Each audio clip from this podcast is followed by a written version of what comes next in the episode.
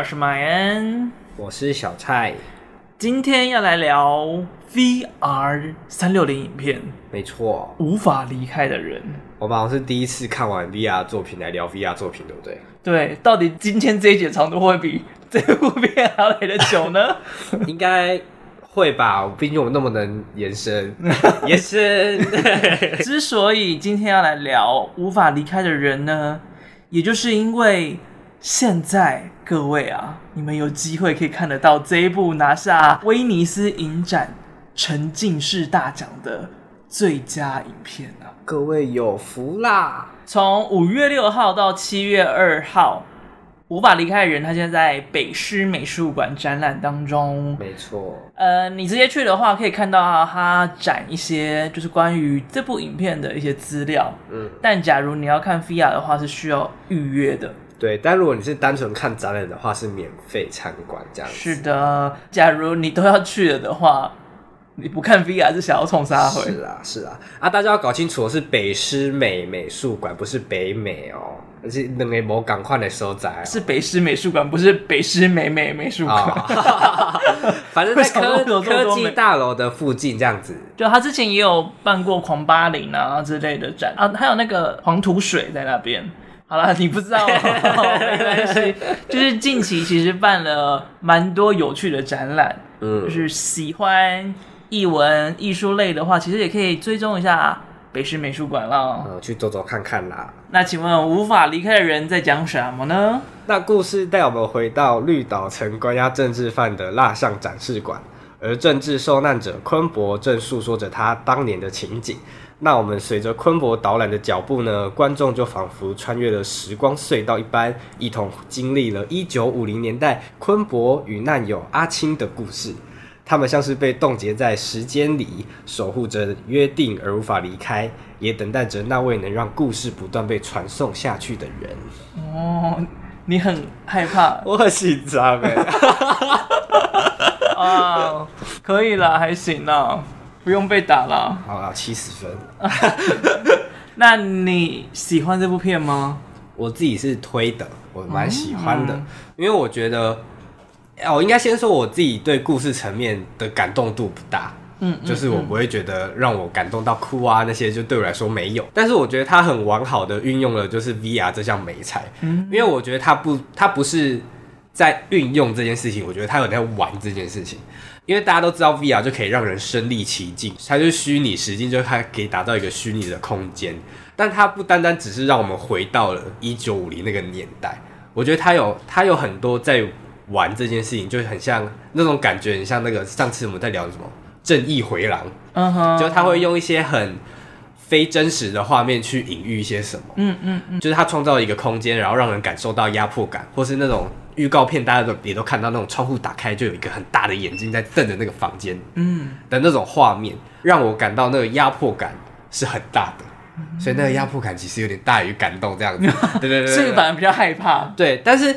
但是我自己是很喜欢这种压迫感，因为我觉得这件事情很厉害，这样子。好 M 哦，这个吧？没有，我是是单纯以欣赏的角度来觉得说，哦，哦，这样子。不是你个人喜欢被压迫？没有啦，怎么可能？我刚刚都紧张成这样子了，不然我就一直疯狂讲说让你被打打打到爽。好，那你觉得嘞？我个人是超级推哦，到超级了。对，因为也关注 VR 一段时间了啦。嗯、啊，有谦虚，有谦虚。就虽然没有有钱到有力到可以一有 VR 作品就是然后猛烈的关注，嗯，但看 VR 从大概二零一六年开始就有在看，哇 Wow，所以就是还是有看过一些作品。但过去在看 VR 的时候，常常都会有一个问题是，你要催眠自己。你在那个故事里面，嗯，因为很多的 VR 它都强调沉浸这两个字，对，所以创作者我觉得应该可能也是因为很想要展现沉浸这件事情，所以他就会要观众置身在那个故事当中，哦、仿佛他就是故事里面的其中一个角色，对，就是要去演这个角色，对对对对对，然后那个东西你就必须要说服自己，假如这个坎你没有过去的话。你整个故事都会觉得很 lonely，然后自我认同很强烈的人说：“ 我不是，我就是我。”要到这样子，也也不至于，就是你没有你没有办法骗自己你不在那个故事里面的话，哦呃，你没有办法骗自己在那个故事里面的话，你就会没有办法没有办法真的被这个故故事给说服。嗯哼，但无法离开的人没有逼你一定要真的假装自己沉浸，或者是试图沉浸在那个故事里面。嗯电影的一开始，他就甚至做了很像是读取画面啊，还有一些就是仿佛就是你快要在虚拟世界快要超限那个网格，嗯有点像是那个刺客教条。哦，感受到了哈。好，我知道你不知道。对对对刺客教条呢，它其实它的故事背景，它就是设定一个未来的组织，嗯然后他们会把人投射到古代，去修复古代历史出现的错误。投射吗？对对，他会把你的心智投射到古代的某个人角、哦某个角色身上，哦所以他也会有那个读取历史的那个感受在那个游戏里面出现。然后无法离开的人，在一开始看的时候，那个读取的感觉就有点像是那样子的状态。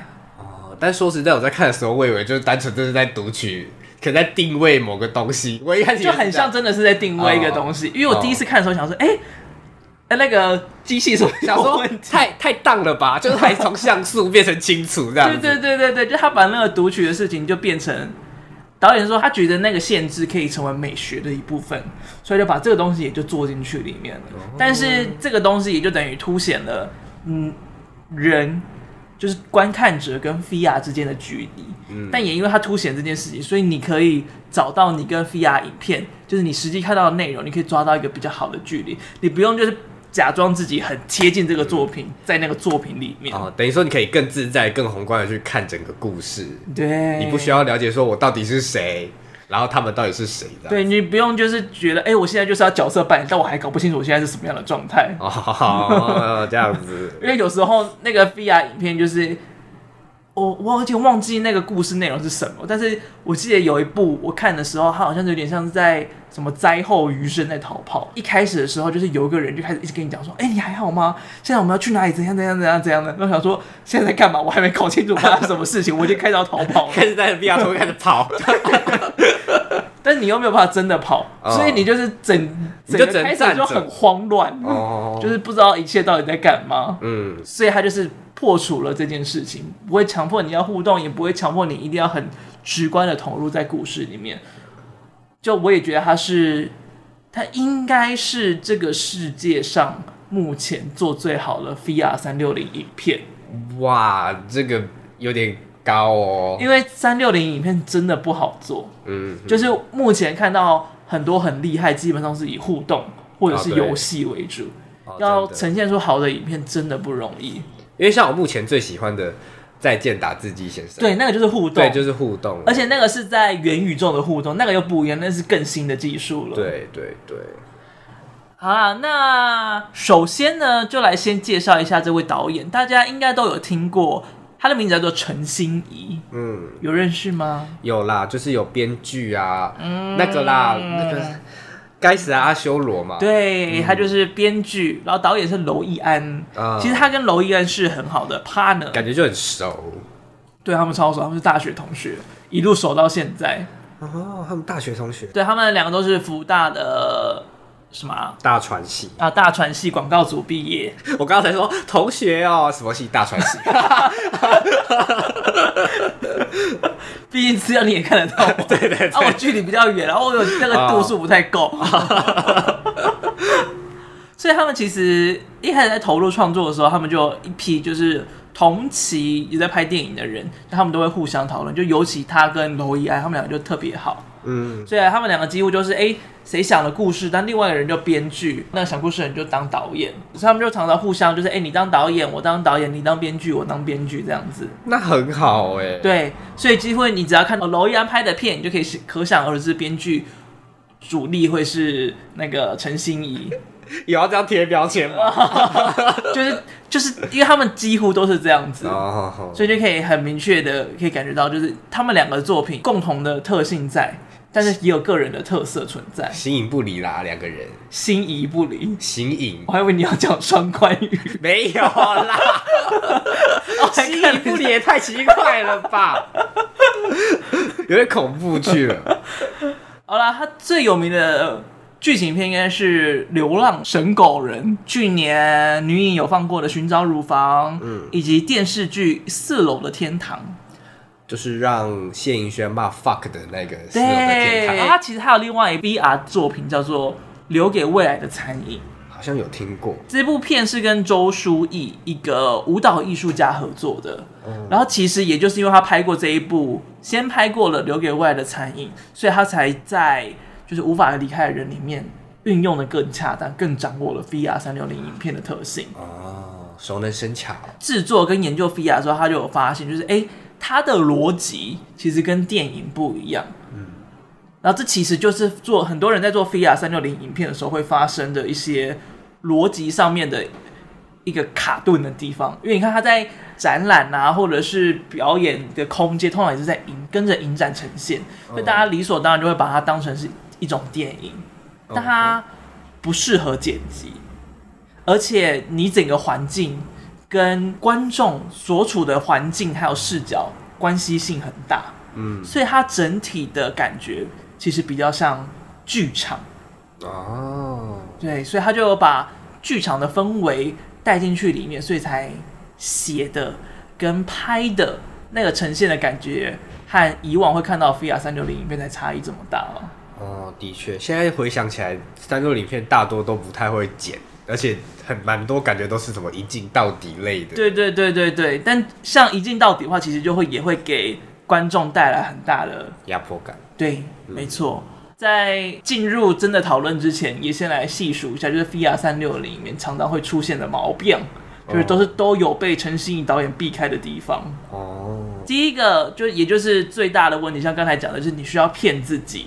就是你已经沉浸在这个故事里面，嗯，因为当观众戴上 VR 三六零，尤其是第一次看的时候，当你三百六十度被投，视觉上都被投入另外的空间，第一秒就想说：“哎、欸，我是谁？我在哪？” 然后开始乱看，对对对，一直转圈，一直因为你突然就是整个你视觉范围都是陌生的，你就会想说：“哎、欸。”所以我要看哪里，你会突然找不到，因为你不是只有前面那个方向要看，你是突然真的是所有的地方都都是可以看的故事。对，所以我第一部看的 VR 三六零其实是那个《家在兰洛寺》，它是蔡明亮导的。蔡明亮导的作品其实基本上有一个特性，就是很慢，嗯，很长，可以让你慢慢的看。但是因为作品里面发生的事情不多，但是每一个角落都有事情在发生，所以你就会发现。我不知道我要看哪里，对，因为如果没有很明确的事情在发生的话，其实根本就不知道到底该看什么。对，所以那个时候我就非常的困惑，我想说，哎、欸，我不知道我要看什么。虽然李康生在那边洗澡，但是后面有声音，所以就看后面，发现后面也没东西。然后回来看李康生还在泡澡，然后那边有声音，我转过去看，又没有东西，然后又看这边，又看那边，然后我想说。我不知道我我要看什么，跟我不知道我错过了什么，而且那个时候我也还不确定，就是有没有东西要互动这件事情，uh -huh, uh. 所以我就手会乱摸，然后我就有摸到不知道是谁。可你手上有装置吗？没有。那你干嘛摸？干嘛摸，就是很慌没。我就很慌，然后我就不小心摸到人之后，才说哦，对，应该是不能摸的东西才对，我才突然意识到这件事情。你想摸谁啦？我就很慌，然后就很 像你向哪里伸手？李康生啊，就是我都我都有，因为那个时候我也还不知道 VR 三六零影片是你是站在定点的，oh. 所以我有试图在走动哦，oh. 因为就是。就是你都不知道嘛，所以你也还不知道，就是整个操控的逻辑是怎么样子，你也不知道它有到底有没有互动这件事情，所以第一次看的时候真的很慌，所以那个时候就人在到处乱走动啊，到处乱转圈啊，然后到处摸啊，不小心摸到人啊，然后就是还有工作人员说，哎、欸，这部片不用动哦。我真的觉得 VR 这件事情哈，真的是越少人在现场越好，会很可耻，对，会很可耻。我在想说，假如那个事情发生在现代的话，我应该不知道被拍成 real，就是 对，那边走来走去，然后就摸到人，然后自己吓到，然后再缩回去，有够丢脸，各种各种很丢人的环节，而且是看完之后，还有工作人员说，哎、欸，你。就是愿不愿意分享一下你看的心情如何呢？我就直接什么的话都没有讲，然后就抓着我的朋友，然后赶快逃出去。就是甚至就是没有心，就是投入在作品里面，这个心都在焦虑上面。比如说也是第一次带 VR 这件事情啊。对，然后我觉得那也是创作 VR 比较早期，对于一开始接触 VR 然后又比较陌生的创作者而言，会觉得，哎，既然三百六十度都可以使用，那就三百六十度都会有戏。对。但这个同时，你就会让观众错过他可能真正该看的东西。没错，明明就是前面有一对情侣在吵架，重点是情侣在吵架，但是窗外车水马龙，突然发生一场，就不小心刚好拍到一场车祸，好像就是观众开始看车祸，就发现，然后回来之后发现，哎，已经吵完架，就不知道到底在演什么戏了。发现是一个多重结局的游戏。对，就假如你是一条只有一条主要支线的话，那其实你还是很需要。引导观众就是在主要 focus 在那边，就是要一个视觉动线的感觉。对对对，就是你旁边的布景可能太真实啊，太多细节啊，都反而会让观众出了戏。然后第二点呢，就是硬是要跟你互动这件事情，也是让我觉得很恐慌的事。但是这部没不算吗？这部有吗？你觉得？因为我觉得那个昆博就是他有一直尝试想要让我有种我好像也在。那附近的感觉，嗯嗯嗯对对对对。但是我觉得那个昆博给出来的反应是，哦，有一个什么那什么知识体嘛，就是有一个精神体哦在那边，哦、但是他讲话的方式没有一个限定目标，对对，没有一个限定目标，哦、感觉是就是反正他就是一个就是 anybody 在那边都 OK，对对对对对，就是一就是你可以感觉到那是预录好的东西，哦，所以你不需要给那个昆博 feedback，哦。就是那个东西，我觉得在看的时候，你可以感知得到。就是他虽然是对你讲话，但他是预录好的东西，然后你不需要给那个昆博回馈。哦，再说他也没有像 Dora 那样有问答的部分这样子，没有叫你做选择。对，对，对，你要听呃被关进牢里的故事呢，还是你要听被打的半死的故事呢？你这样对吗？你举 Dora，所以我就知道学一下。啊，你可以举 Dora 的力啊，你会一定要把它套在上面。啊，Dora 在这个故事里面应该就会做这件事情。被昆博做这件事合理吗？他说拿拐杖走路了呢。如果是 Dora 在这故事里面，他应该是军官。他说：“哦，你看这个人要犯错了，我们该怎么选择呢？A 把他关进禁闭室，B 把他拖出来毒打一顿。”我选择安静，我选择安静。OK，这时候 Dora 就会催你做选择，然后如果你在看 VR 的话，你不想跟他互动，你也没有办法。没有，他会自己做出选择。其实他都知道，他都知道该怎么办，只是他需要人人就支持。对，他是他是一个很缺乏认同的。对对对，但有人反对吼，他也是会做他原本觉得那个人。我相信大家日常生活中也是蛮常见的。所以。好远，所以我就说我们很会延伸吧，延伸，我不知道怎么拉回来。像 VR 会强迫你互动的话，就有点像我刚才说那个，一进去发现哎你在灾难现场，然后你要开始逃跑，然后他会跟你讲一些事情，嗯、也不会等你回答，他就会讲别件事情哦。但是你也知道你自己没有办法回答，然后你也没有办法走路，你会想说啊，现在是什么情形？你到底问我问个屁？哦、然后他问的人，他到底在对空气讲话，还是我是一个人在跟他一起逃跑，还是我根本就是一个？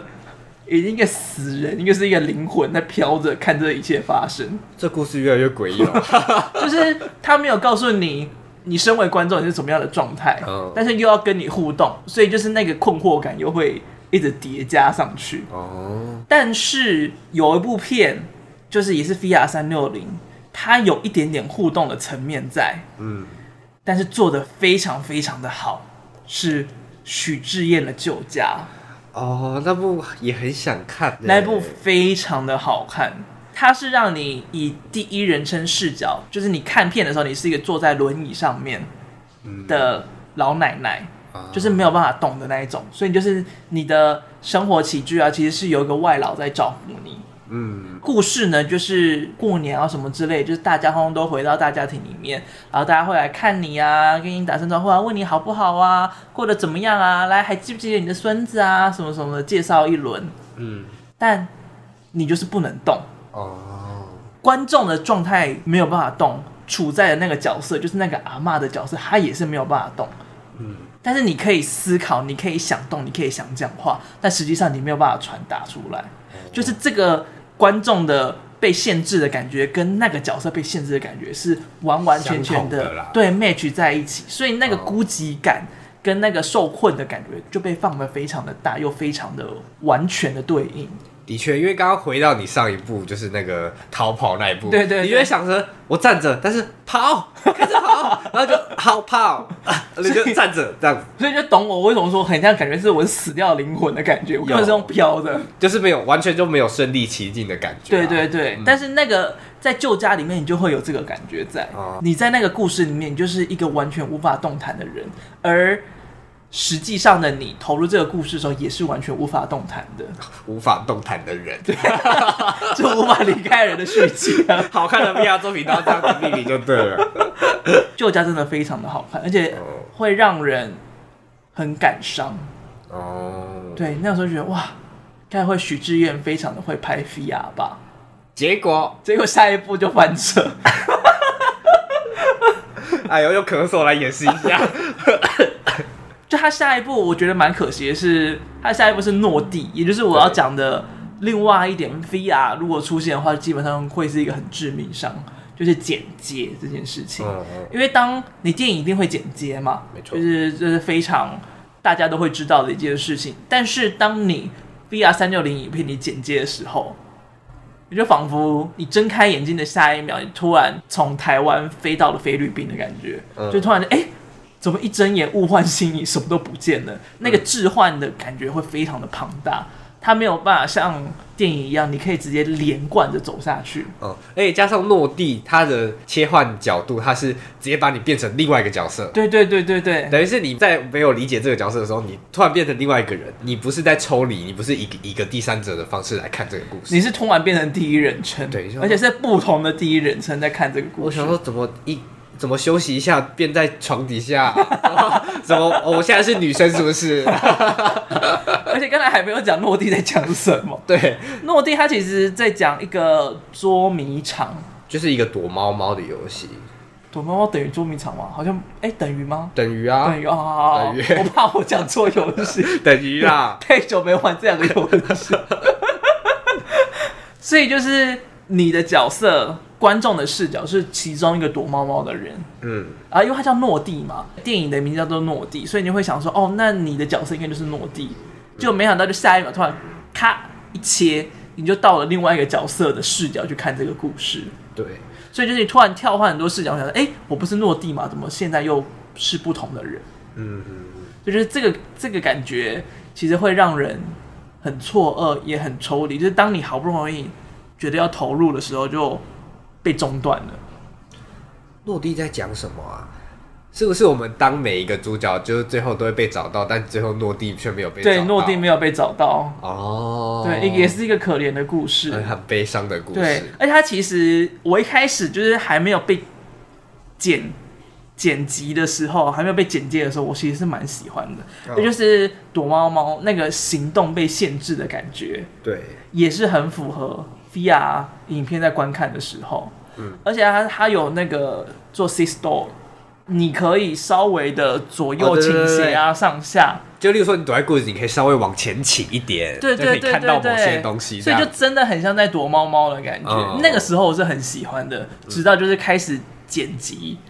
就是你开始在跳换不同人的时候，就发现，哎、欸，我已经无法在这个故事里面了。哎、欸，说实在，你躲在某些场景的时候，真的蛮恐怖的。比如像浴室床底下，哦，对对对对，就觉得啊，怎么会这样？但我觉得，我觉得最恐怖的是那个厨房。哦，有蟑螂，对，有蟑螂。我觉得蟑螂他妈超鸡掰的，真的，真的是鸡掰小，我超讨厌蟑螂的。他给我蟑螂直接飞过来，而且这个蟑螂是会动的。对，而且为什么为什么垃圾会堆在冰箱旁边？我不懂这件事情，我超生气的。对，就是你家的布局给我弄这样，那些食物跟垃圾给我放在一起，它到底什么意思？一起夹垃圾夹多爱心啊？你觉得好凶哎、欸？你觉得好凶？真的生气，怎么会这样啊？好了，所以就是陈信颖导演就基本上这些问题。他都有注意到，嗯，所以他通通都避免了开来，然后用剧场的方式来做呈现。嗯，因为那个时候也有采访导演，就是他从威尼斯得完奖回来的时候，因为这是我第一次看到 VR 影片是用舞台剧的方式。嗯，所以那个时候就跟他聊了蛮多，然后他那个时候就也对，就是 VR 强迫要跟他互动这件事情很不爽。他说：“我就是没有跟你互动，你为什么一定要跟我互动？我就看我不跟你互动，你要怎么演下去？”我就觉得大家都好凶啊！下套今天的总结，大家都很凶。反正反正就是当时就是陈信导演，他就也提出了蛮多就是类似的问题，所以他在那个时候在做的时候就避开了。很多很多这些问题在，而且我有一个，我那个时候看完这一部，来再加上《人选之人》的编剧简莉颖，就他也是做剧场出来的，哦，就想说怎么做剧场的编剧好像都比较会编剧，小熊，算 小熊，还可以委婉了一点，然后就问了，我就跟跟一个现在正在学剧场编剧的朋友聊。然后他就说，因为剧场跟影集啊、电影啊，就是他们的语汇其实真的是差异很大。嗯，因为舞台剧你在表演的所有物件、细节、转场、换场这些，通通都是在舞台上面被呈现，你没有办法剪辑，你就只有这个视角。哦，所以在剧场里面的每一分每一秒都必须是有效的。嗯哼。就是没有一刻是可以让你浪费。假如你中间在换场，然后并且让观众感觉到你在换场的话，那观众就出戏了啊。这也是为什么就是剧场常常在演的时候，它会有很多真实的情境，但是也有很多意象的情境。因为有时候你真实的情境转意象的时候，角色在抒发他的自我的内在，但同时不仅可以。可以开始看撤，开始对对对对对，可以在这个时候做了一些转换，然后或者是他可以用一些很虚拟的道具，或者是用一些可能真实不存在的东西，嗯，但透过演员的表现手法，假装这个东西存在，或某个东西就是那个东西，等于是受过了舞台剧的磨练之后，再到了一个就是比较科技繁华的地方，就可以透过一些剪接，但他还是很小心的在处理这些东西。对对对对对，而且因为 VR 就跟刚才等于我那个。在写舞台剧编剧的那个朋友说的一样，就是每一刻、每一分、每一秒，在 VR 里面，你也是通通都被观众看在眼里，你没有任何的方式可以跳离，或者是接到下一个地方，你没有剪接，你没有转换角度说故事的方法在，所以你每一分每一秒也必须要是有效的。嗯，然后这个东西就是因为有被放入在 VR 里面，所以这次看起来才会。这么这么的精彩，但是同时那个时候让我看的时候有点害怕的，就是像是其中有一幕是那个长官在审讯，然后一百八十度的位置是那个阿青被吊在那边，然后这个时候等于是你的正面，假如你是看着被训斥那一面的话，那你背后就是阿青被吊着，但是你看向背面的话。就是如果你看着阿青被吊着的话，背面就是在审讯。我好像印象中只有阿青被吊着，欸，那就是因为你没有往后看哦。对，是是是在他可能灯亮灯暗掉的人会变多的那个。对对对对对，就是在那边记得那个哎，欸。哇，你看了两次，但是两次都没有看到那里。对啊，我以为我看到重点了。没有，他就是他。那个时候其实也有特别问，因为我那个时候就觉得，哎、欸，这两面都很重要，但他在一百八十度角，就是很明确的告诉你说，你只能选择一个看。哦，所以我第一次看的时候其实很恐慌。你你你讲一讲。然后因为那个时候是为了采访先看，所以我是特地下了高雄看。哦。我是在他们办公室，就是那个熊熊影 VR 的那，我在办公室里面看，因为我转头真的转的很剧烈。嗯。那个工作人员跟我说。如果你需要的话，你可以看第二次。然后我才我才停下来说：“好好，那我不转头，我先看完影面，剩下的之后再说。”那个陈信颖导演就说：“他其实这么设计，其实是故意的。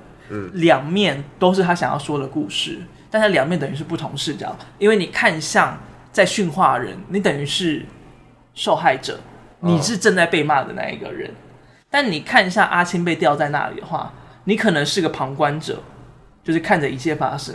但假如你把训斥的声音放进你自己脑海的话，那就变成你是训斥他的那一个人。哦，我不是啊，但你就是旁观者，就是等于你有很多种角度可以套入，哦、但是你不管怎么样的角度套路，你都是成立的。哦，也就是他虽然有很多面向同时在表演，但是不管你是单看哪一面，或看了两面，或者是怎么样投入，就是这些画面跟资讯都是重要的。对。啊，哦、所以这件事就让我觉得超级厉害。哦，但是没有发现这件事情的人也无所谓。哦，也无所谓。对，代表说，但是就算你只有看着训斥那一面，或者你只有看着阿青被吊着那一面，你都是接受到了其中一个方向的视角，那不会影响到你观看整个故事所接收到的东西，只是你感受到会有会有所不一样而已。哦，对，这就是我觉得这个故事真的非常厉害的地方。哦，很厉害耶！是不是该再去预约再看一次？我看了两次了，对，两次，而且两次都漏掉同样的东西。哎、欸，我第二次没发现。我第二次说，他就问我说要站着还坐着，我说坐着好了，因为三十分钟嘛。嗯嗯嗯。然后就他是给我一个折叠椅，不是转的那种椅子。没有，到后面我是有点像在有点像在伸展身体的感觉，我一直在扭，一直在扭，一直在这样这样左右扭这样子。其实其实你在郑多燕跳舞，你在身体还不时的腰力，身体不时发出咔咔咔咔咔咔咔咔这样子。我想在在卡卡卡的时候，工作人员应该很后悔，我说看，怎么会让他坐折叠椅？我坐了。对呀、啊。那你明明就会转身，那你怎么还没有看到一百八十度后面的东西？没有，因为那到那一幕的时候，我有印象，所以我就是一直看着那边。哦，然后旁边又是黑的，所以就没有想说可能别面还有东西看。对对对，因为它其实有很多画面是有点像，就像舞台剧，它就是打光 spotlight 在某些东西上。但是我一直看，就是在我记得前面在上吊前面也有一些这种场景，是是是，所以我那时候看就觉得哦，好像其实看哪边都 OK，所以我就是一直看着我的正前方，嗯，只要我正前方有东西，我就是看着正前方这样子。是，它其实确实有用那些光线来做视觉引导，然后我其实很喜欢的一件事情就是它会让你边看着那个故事的走向，你会。一直转转换你的视角，嗯，后来你就会习惯，你的左半边都是阿青发生的事，你右半边出现的画面都是阿青老婆发生的事。So that's that. 哦，有啦有啦有啦有吧，有有回忆起来了啦，是不是？是不是？嗯，他就是像前面，因为最一开始坤博讲完话，然后带你直接进去到阿青发生那件事情的时候，嗯，就是阿青。可能被关啊，在讲话啊，他的人几乎都在你的左你的左侧。但是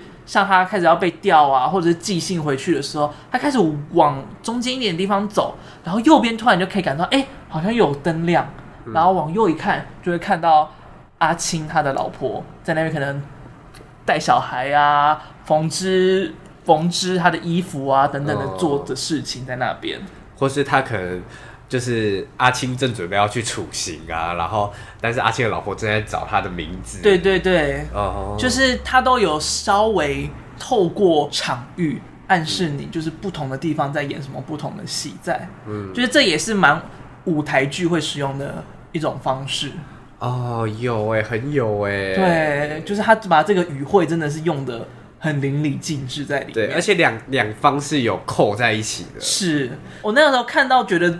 最最最难过就是阿青被送走，哦，要去上吊的时候，哎，要去枪毙的时候，就看到他老婆在找名字，对，然后找到那一刻被毙毙了，然后他很绝望的望向远方，然后那个方向就是他被枪毙的地方，哦，那边最好哭的地方，对，而且你又可以感受得到，不是说感受得到，就会感觉他老婆不是不是望着他。但他可以察觉得到他被杀掉了，嗯，就是那个视线的方向明明是一致，但是他望不见他，你只有你能够，因为你是很远观的人，所以只有你能看见这一切，嗯，很哀愁，很孤寂，很衰的感觉，很衰。跳出来一个很日常的话，比如说这部片很很多在呈现他们两个明明距离很近，但他们却碰触不到彼此，嗯嗯，像我记得很深，就是有一幕。他们两个明明就在面前了，哎，两个 spotlight 打在面前的，但他们就是他手伸不过去。你可以看到，而且你可以看到那个 spotlight 中间有一段黑，嗯，感觉他们那里他们手没办法远离那些有光的区域，嗯嗯嗯，就碰不到彼此。他们就真的不是在那个世界，他们是牛郎与织女，但是中间没喜鹊。好突然了，没喜鹊。刚才讲的那幕就是他被他被枪毙，然后老婆在找他的名字的时候，嗯，你有意识到下面也有画面吗？有，底下就是一群人在盯着你往上看这样子。我那时候看到那一幕的时候，超害怕的，害怕到害怕，对，就是觉得内心压力很大的感觉。可是底下那些人的用意是什么？个人的感觉是，那些人仿佛是投以一个。期待的眼光，就是你是唯一一个不在这里的人，就好像是你，你是唯一一个逃离的人。他们好像，因为前面不是有他们关在监狱里面，然后说，哎、欸，假如你出去了，要帮要去看我爸啊，要去看我老婆啊，什么什么之类的。就他们好像是投予的这个眼神，哦，期待你拉他一把这样子。对，就期待你帮他，就离开这里之后传递讯息。但同时，因为那个时候阿青又准备被枪毙，又仿佛是你是要。准备被枪毙的那一个人，然后他们正在目送你的眼神，哦，就他们一直注视着你，他们投递了很多的情绪给你，但是没有话语，你不确定那个投递的是什么，哦，但是你可以感受到那个情绪很大的往观众的身上投递，没错。那我问你，你觉得为什么里面的人常常都有一句台词是“天快要亮了，天就要光啊”？还是你完全忘记这句台词？有，我记得，我记得，我记得。我我觉得这是一个，就是事事到临头，就是也只能这样自我安慰的一句话，就也没有其他会更好的东西。对，就是其实大家都知道，可能自己真的也不行了，就是已经要，嗯、已经就是准备要被处决了，但是还是想要给留下来的人。就是目前还留下来的人一些希望吧，嗯哼，我自己是这样想，因为我觉得这这这句话对我来说终究还是悲伤的，它不是一个我们真的会一下一个美好的未来的那种话，我觉得不是这样。因为那个时候其实也有特别问导演这件事情，就是为什么要一直讲这句话？因为感觉这句话里面的意涵很多，嗯。然后其中一个我那个时候比较明确感受到的意涵是最不好的时代会结束，哦，就是我们再撑一下，这个时代会过去的这种感觉。嗯哼。但是有时候你又会觉得他是很真实的在讲，就是哦，接下来就要天亮了，所以再撑一下，就是不是那么远观的说，就是整个时代要过去的天亮，就是单纯的天亮。对。那我那时我就会很疑惑的想说。感觉天亮对他们而言不会是一个好的事情，因为天亮代表说可能会有更多的刑罚，会有更多的劳动出现。就是天亮好像不是一件会是值得期待的事，甚至是感觉应该会有一点可怕。就是我当时的第一第一印象的想法。导演是说，确实在天亮不会对他们来讲有特别好。但是最可怕的事情是，当一整天结束了，深夜甚至是清晨，天快要亮了，但是还在休息时间，你全身上下的痛都还在痛着，然后甚至外面开始有士兵在走路的那个声音，然后就是那个声音一出来，叫我说：“哦，有人要被拖出去枪毙啊，或者是干嘛？”哦，那个时刻是最折磨人的。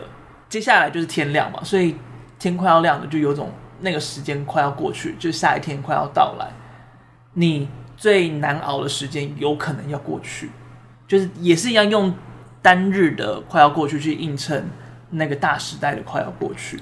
哦，双重含义。对对对，所以就是听一点没更，就是有点在意涵那个痛快要过去，或者是那个痛。那个只有你在承受的痛快要不见，快要暂时被被忘记，这样子，很终究还是很悲伤啊。对，终究是一个悲伤的台词。嗯，你觉得被关进去的人都是什么人？因为这部片其实没有明讲嘛，对不对？是，所以我是一直以那个流麻沟去回忆这件事情。所以我，我虽然我们不是很想回忆流麻沟这部电影，但是以流麻沟来说，其实进去的人就很多都是可能真的有犯了。就是他们当时所说的罪吧，嗯哼，嗯哼，就是他们说不能犯的事情，但有些人感觉是无辜的，嗯，就只是可能刚好参与，就是在旁观者也是离那些参与者很远的，也有可能会被关进去，甚至是反对那些参与者的人，也有可能会被关进去。对我来说，你在那个场合，或者是接近那个东西，或者是被污染，可能都会被抓进去里。对，就是宁可。抓一些无辜人进来，但是不能留那些坏人，对，不能放过任何一个可能性。对对对对对。其实他那个无法离开的人，他在地点就是在绿岛，嗯，所以确实就是跟流麻沟是同样一个位置，没错。流麻沟事务它针对的是就是女性的对政治犯，政治犯，但是。呃，在无法离开的人的话，就没有就是针对女性这件事情。它的背景、嗯、一开始昆北出现那个地方，其实真正实实的存在，啊、而且它确实现在是一个蜡像馆，被做成蜡像馆。假如你去到绿岛的话，是有机会在里面参观的。哦，那些被抓进去的人，其实大部分都是被当作是共产党的人。啊，不过确实也有部分人是共产党，没错。但的确有乱抓一些无辜这样子。对对对，但那个时候被抓出去的共产党也不一定是坏人，就是那个时候的共产党跟我们现在认知就是中共那个共产党其实是有蛮大的差异性存在啊，因为在那个时候是戒严时期嘛，对，国民政府来台湾，他很。强力的、很集权的把资源啊、地位啊、资金啊，通通都拢在自己的手上。所以其实那个时候，呃，也是共产党比较盛行的时候，是共产党其实是比较进步的思想，比较新颖的思想。等于以前是比较阶级封建制度嘛，所以那个时候不同地位的人、不同经济水准的人，那个世袭的制度啊、贵族啊、平民啊。那些东西都是非常强烈的存在，所以会有共产思想的出现，希望能够打破这些疆界，知识该共享，土地该共享，资源财富该被共享。所以那个时候其实是共产是一个比较新颖、比较进步的一个思想。哦，等于说初衷是好的，但等于后面被玩坏的感觉。对对对，有点像是这样子的意味。所以那个时候很多就是觉得，哎，大家要。多读书啊，要为自己的未来去奋斗啊！很多这种人，那个时候确实就是共产党的人，没错。哦，难怪我会打劫。嗯，但这个打劫跟台湾的历史、教育跟政治状况有很大的关系在。你知道左派跟右派的差别吗？我记得我们有聊过，但太久之前了。简单来分，左派是进步党，嗯，然后右派的话就是保守党。那你觉得共产是左派还是右派？我记得左派是比较不好的。左派，左派是比较不好吗？我记得吧，因为左派是进步党，而以台湾的以台湾的政党来分的话，就是民进党比较接近左派，左派哦、然后国民党比较接近右派。哦，所以是右派。答案是左派。刚才什么看我名就答对了？不行，我要擤鼻涕。太气了，就是因为其实进步党的话也会是觉得比较觉得资源要共享这件事情，嗯，就是不应该把权力留在同一个人身上啊，应该要分享啊，应该要让每个人都有就是自由竞争的能力跟本事，OK，还跟机会这样子，所以那个时候其实共产党也比较也是被分类在。左派的思想当中，哦，所以左派右派这件事情是会会交替，就是会会挪动的这样子吗？呃，就是不能说是挪动，就是同一个人他可以，譬如说经济方面他偏他偏左派，哦，但是政治方面他偏右派，哦，一个比较的概念，对对对对对，他只是两个极端，哦，但是不是说这个人是左派，他就是所有思想都是左派。纵观来看，这样对对对，他可能是某个层面偏左，哦，某个层面偏右。OK，譬如说他可能在环境上面，他就觉得，哎、欸，要保护好大自然呐、啊，哦、你要做什么事情都要保护好，那就是进步派这样。对对对，但是他可能在政治层面，他们觉得哦，就是要支持习大大什么什么之类，那就他就是政治思想上面，他就是偏右派啊。OK OK OK，所以就是没有任何一个人是完完全全的左或完完全全的右，哦、但这件事情在理解上是困难的啊。所以很多人被骂是左翼之后，好像他所有的思想都是左的；有人被被讲说是右翼之后，他所有的思想都是右的。嗯、但其实不是这个样子，因为不完全像共产，不代表他就一定要是独裁。哦，共产党的国家基本上都是独裁的，没错。嗯，你看现在的中共，虽然中国啦，应该说看现在的中国，虽然他们是共产党统治的集权国家，但其实他们现在里面的状态也不是共产。他们其实走的比较像资本主义的方式，在集权。其实他们的党还是共产党。好，所以其实这些分类是非常的困难的。嗯，但是在台湾的历史课本里边，从来没有讲过台湾的共产党。你说当时的那些共产党？对，在台湾的历史课本里面是没有提过，至少我读过的历史是没有提过台湾有的共产党跟共产思想的时候，就是所有的共产党。被提到就是中国的那个共产党，嗯，你的历史课本也是这样子哦？应该是吧？太遥远了啦，我的历史课是有比我遥远吗？你印象中共产党是一个怎么样的东西？就是因为我的我我自认我想法是一个比较极端的人，就是我觉得共产党就是共产党，就像我不会有你刚刚所说的，就是共产党一开始是一个。好的党派这件事情，就他的利益是好的这件事情。对对对对对，就是我那时候在学共产主义这件事情的时候，我也会觉得听，光听乍听下来是好的，嗯，就是好像大家都很平等啊，有有饭大家一起吃嘛，有有戏大家一起看嘛，这样子。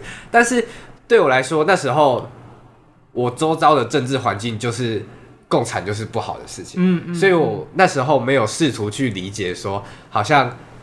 我甚至不知道台湾有共，之前有一些共产分子，嗯嗯嗯、然后但是他们的利益是好的这些事情。对，我其实有问过一些人，就是因为这件事情实在是太令我困惑了，嗯，所以我就问了一下，基本上获得到的答案方向就是因为我们有个太大的敌人，就是中国共产党。哦，你说怕有些人会不会被吸过去，或是被误导之类的？对，就是假如你要解释。你的历史里面要爬书到台湾的共产党的话，嗯、那代表说你要很明明确确解释什么是共产，什么是左派，什么是右派，何谓进步的思想？那为什么现在的共产党又跟那个思想不一样？嗯，就是你要解释这些东西太过复杂跟困难，而且太容易被误解。嗯，再加上那一段历史，其实也是一个大家比较不愿意诉说的历史。嗯。共产也是现在大家比较不愿意拥有的标签，对，所以不如最简单的方式就是都把共产党当成坏人，也就是中国的共产党。哦，所以会导致我有这种想法，这样子。对对对，所以我觉得啦，就是应该蛮多同辈的人都会纯然的觉得共产党就是中国的共产党，然后那就是坏的东西。哦，但是从来不太知道共产是什么，所以现在很多人会都会都会口口声声说什么我不讨厌中国人，我只是讨厌共产党。但其实他也没有实际了解共产党是一个什么样的体制。对，就是假如真的要讨讨厌的话，应该是讨厌中国共产党，哦、就是应该是讨厌中共，就是现在供养的习大大那个体系，嗯哼，而不是单纯的讨厌供养这个主义。哦，就他其实还是有很。大跟很多的区别在了。好，划重点，左派右派，台湾共产党。而且我在查的时候发现一件很酷的事情，就是台湾现在其实也有共产党。台湾现在吗？对，而且是二零一七年才刚成立的。是跟中国有关吗？还是单纯是？就是它叫做台湾共产党。哦。但我不知道他有没有登记什么之类，但是我就在查的时候突然发现，哎、哦，二零一七年就是登记了台湾第六个共产党。哇，第六个吗？就是以前以前就是有零零星的出现、消失、出现、消失、出现、消失，然后、哦、现在是第六个。哦，还活着？我不确定，哦、我只有看到看到二零一七年的讯息。OK OK，就是共产主义这个思想是会一直都会存在的，嗯、但是它不等于中国共产党，还是有所区别。哦，但它也有可能跟共产中国共产党有所关联。啊，又复杂了。对，但是也是因为这个资料不好找，也很难有太多的论述，也很多时候当你提到受难者，然后他确实有中国共产党的身份，不会被明点出来，嗯，也不会被写在任何的资料里面，像在。做这个的资料的时候，在采访的时候，确实是有听到一些名字是被点出来的，但就是会为了呃保护那些人，所以不能不能写不能写出来，或者是那个东西也只只是口传，不是实际的资料，就是没有人能够完完全全证实哦，它百分之百就是事实这样子。但像是。流马沟十五号好了，那一个短头发的大姐，哦，oh.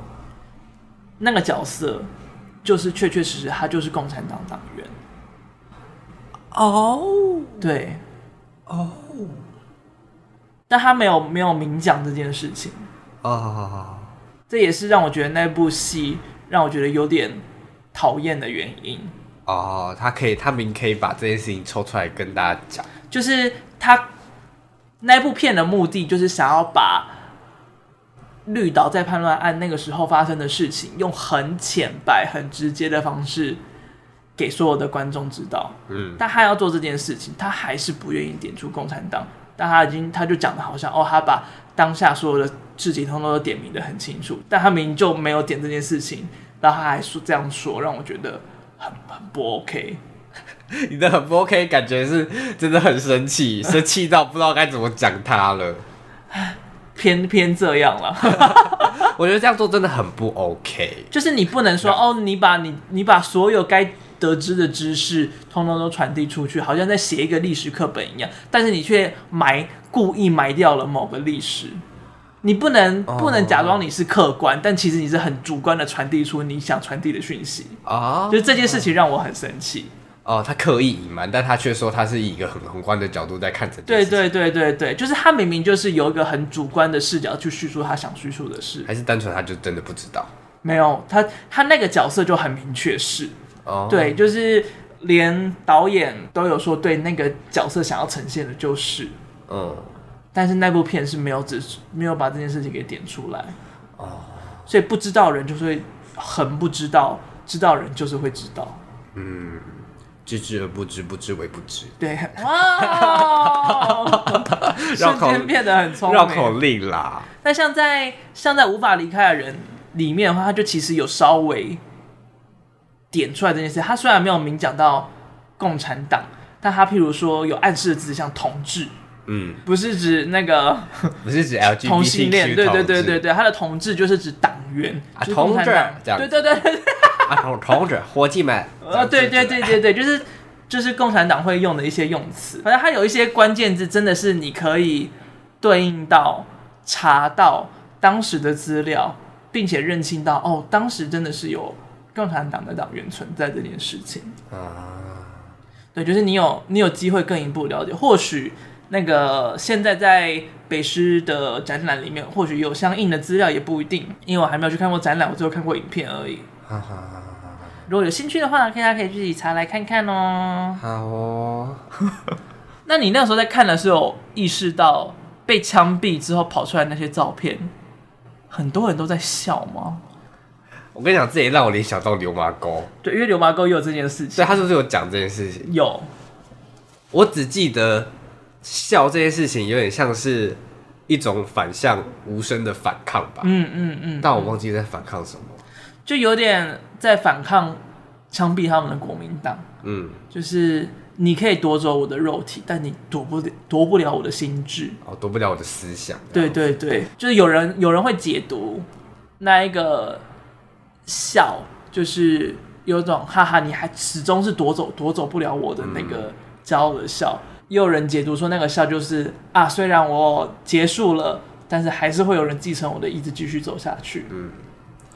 或是我为我的思想而死，我觉得很骄傲。嗯，哦，但我那个时候第一次看到，其实我的感觉是他们的笑是有种啊，我终于解脱了的笑。哦，好悲伤哦！我当下是完完全全是这个感觉，好悲伤哦。是是，直到我看了资料之后才发现，哈，原来还有这些的解读存在。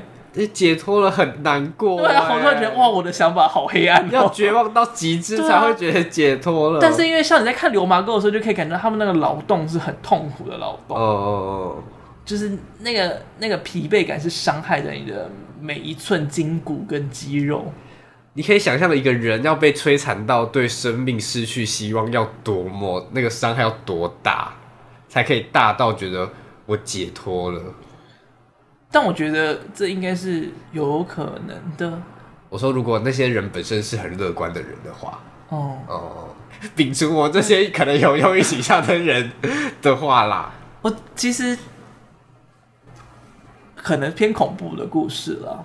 你吗？没有听过的啊，不，好好，好，我听过的，好就是某个老师跟我讲的，然后就是说他有一个亲戚。很重度的忧郁症，那然后所以他后来就选择了自杀。自杀的方式是就是烧炭，嗯，然后他说发现他的尸体的时候，他那个当下觉得最难过的是，就他第一次看到那个亲戚是是在笑的，是微笑的，啊，很难过哎。对，就他说他这辈子没有看过他的笑，只有那一次在他的尸体上看见的笑容。好难过哦，就我就觉得，就是这个东西很对应。我觉得那我觉得那个要枪毙前的照片，哦，那绝望到极致哎。如果单纯是因为觉得啊，终于结束了而绽放的笑容，我觉得应该也是蛮有可能的。而且就是当下冤狱的人这么多，我不觉得每一个被枪毙的人都是。都是为了理想、为了抱负而死去。Uh, uh, 有很多人应该真的是觉得啊，我终于解脱了。哦、uh,，反正都回不去，那早一点结束。对，然后他们就最后都留在那里，就是成了无法离开的人。哦、oh,，好难过，好难过，怎么会那么难过？我鼻塞了，我没有要哭，只是我真的觉得很难过。对，所以就是我觉得这个名字真的取得很好的是，就是他们的，嗯、不管他们是。真的带有那个思想而被国民党监禁在那里，或者是他们是冤枉的被监禁，甚至被杀死在那里。嗯，就他们的某一块确实都被被迫停留在那里，无法离开。好了，我可以有一点理解我阿公为什么看真人节目都不分青红皂白在呛国民党，就是那个愤怒是真的很是很持久的。持持久，好怪哦！持久这个词哪里怪怪的？超怪的，好悲伤的结尾哦。差不多了，好啦啊，所以这部片推荐大家去看着，开始哭。不管是他的名字，他拍摄的方式，或者他讲的故事，我觉得都非常的精彩，跟非常的喜欢了。嗯，我也还要很喜欢一点，就是最后最后。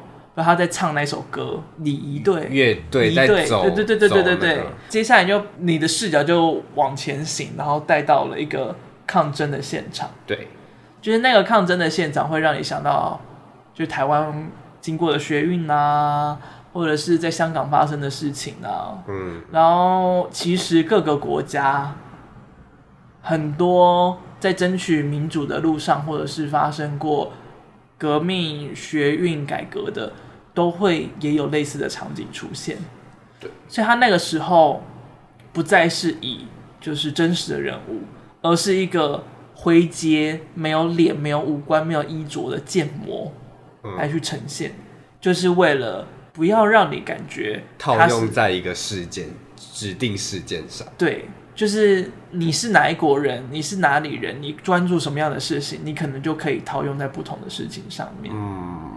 最后那一幕就让人感觉就是哦，这个东西不止在你的国家发生，不止在台湾发生，不只是在叛乱案这件事情，嗯，而且不止在过去发生，而是现在甚至未来也一定会发生的事。嗯，然后这也是为什么到现在每次二二八还是需要被纪念，还是需要被讨论。嗯，就是因为那个时候留下来了很多无法离开的人，但是现在跟未来也还会有很多这样的人出现。你也想无法离开的人，就觉得好难过，好悲伤。那你要不要掉几滴泪？我们就等你掉泪再结束。鼻涕可以。有够辣死了。好啦，那今天就差不多到这边喽。嗯，想不到录的跟一个电影的片场一样长的。那我们还要剪掉前面一些有的没有对哦，对哦，忘记前面还有一些没有录，没有录到线断掉，要重录啊，重录啊，然后再演一次的那种啊。好啦，那今天就到这边，记得无法离开的人，现在到七月可以在北师美术馆上面看到了。好，要看的话记得要去预约哦。没错。好，今天就这样，我是麦恩，我是小蔡，拜拜，拜拜。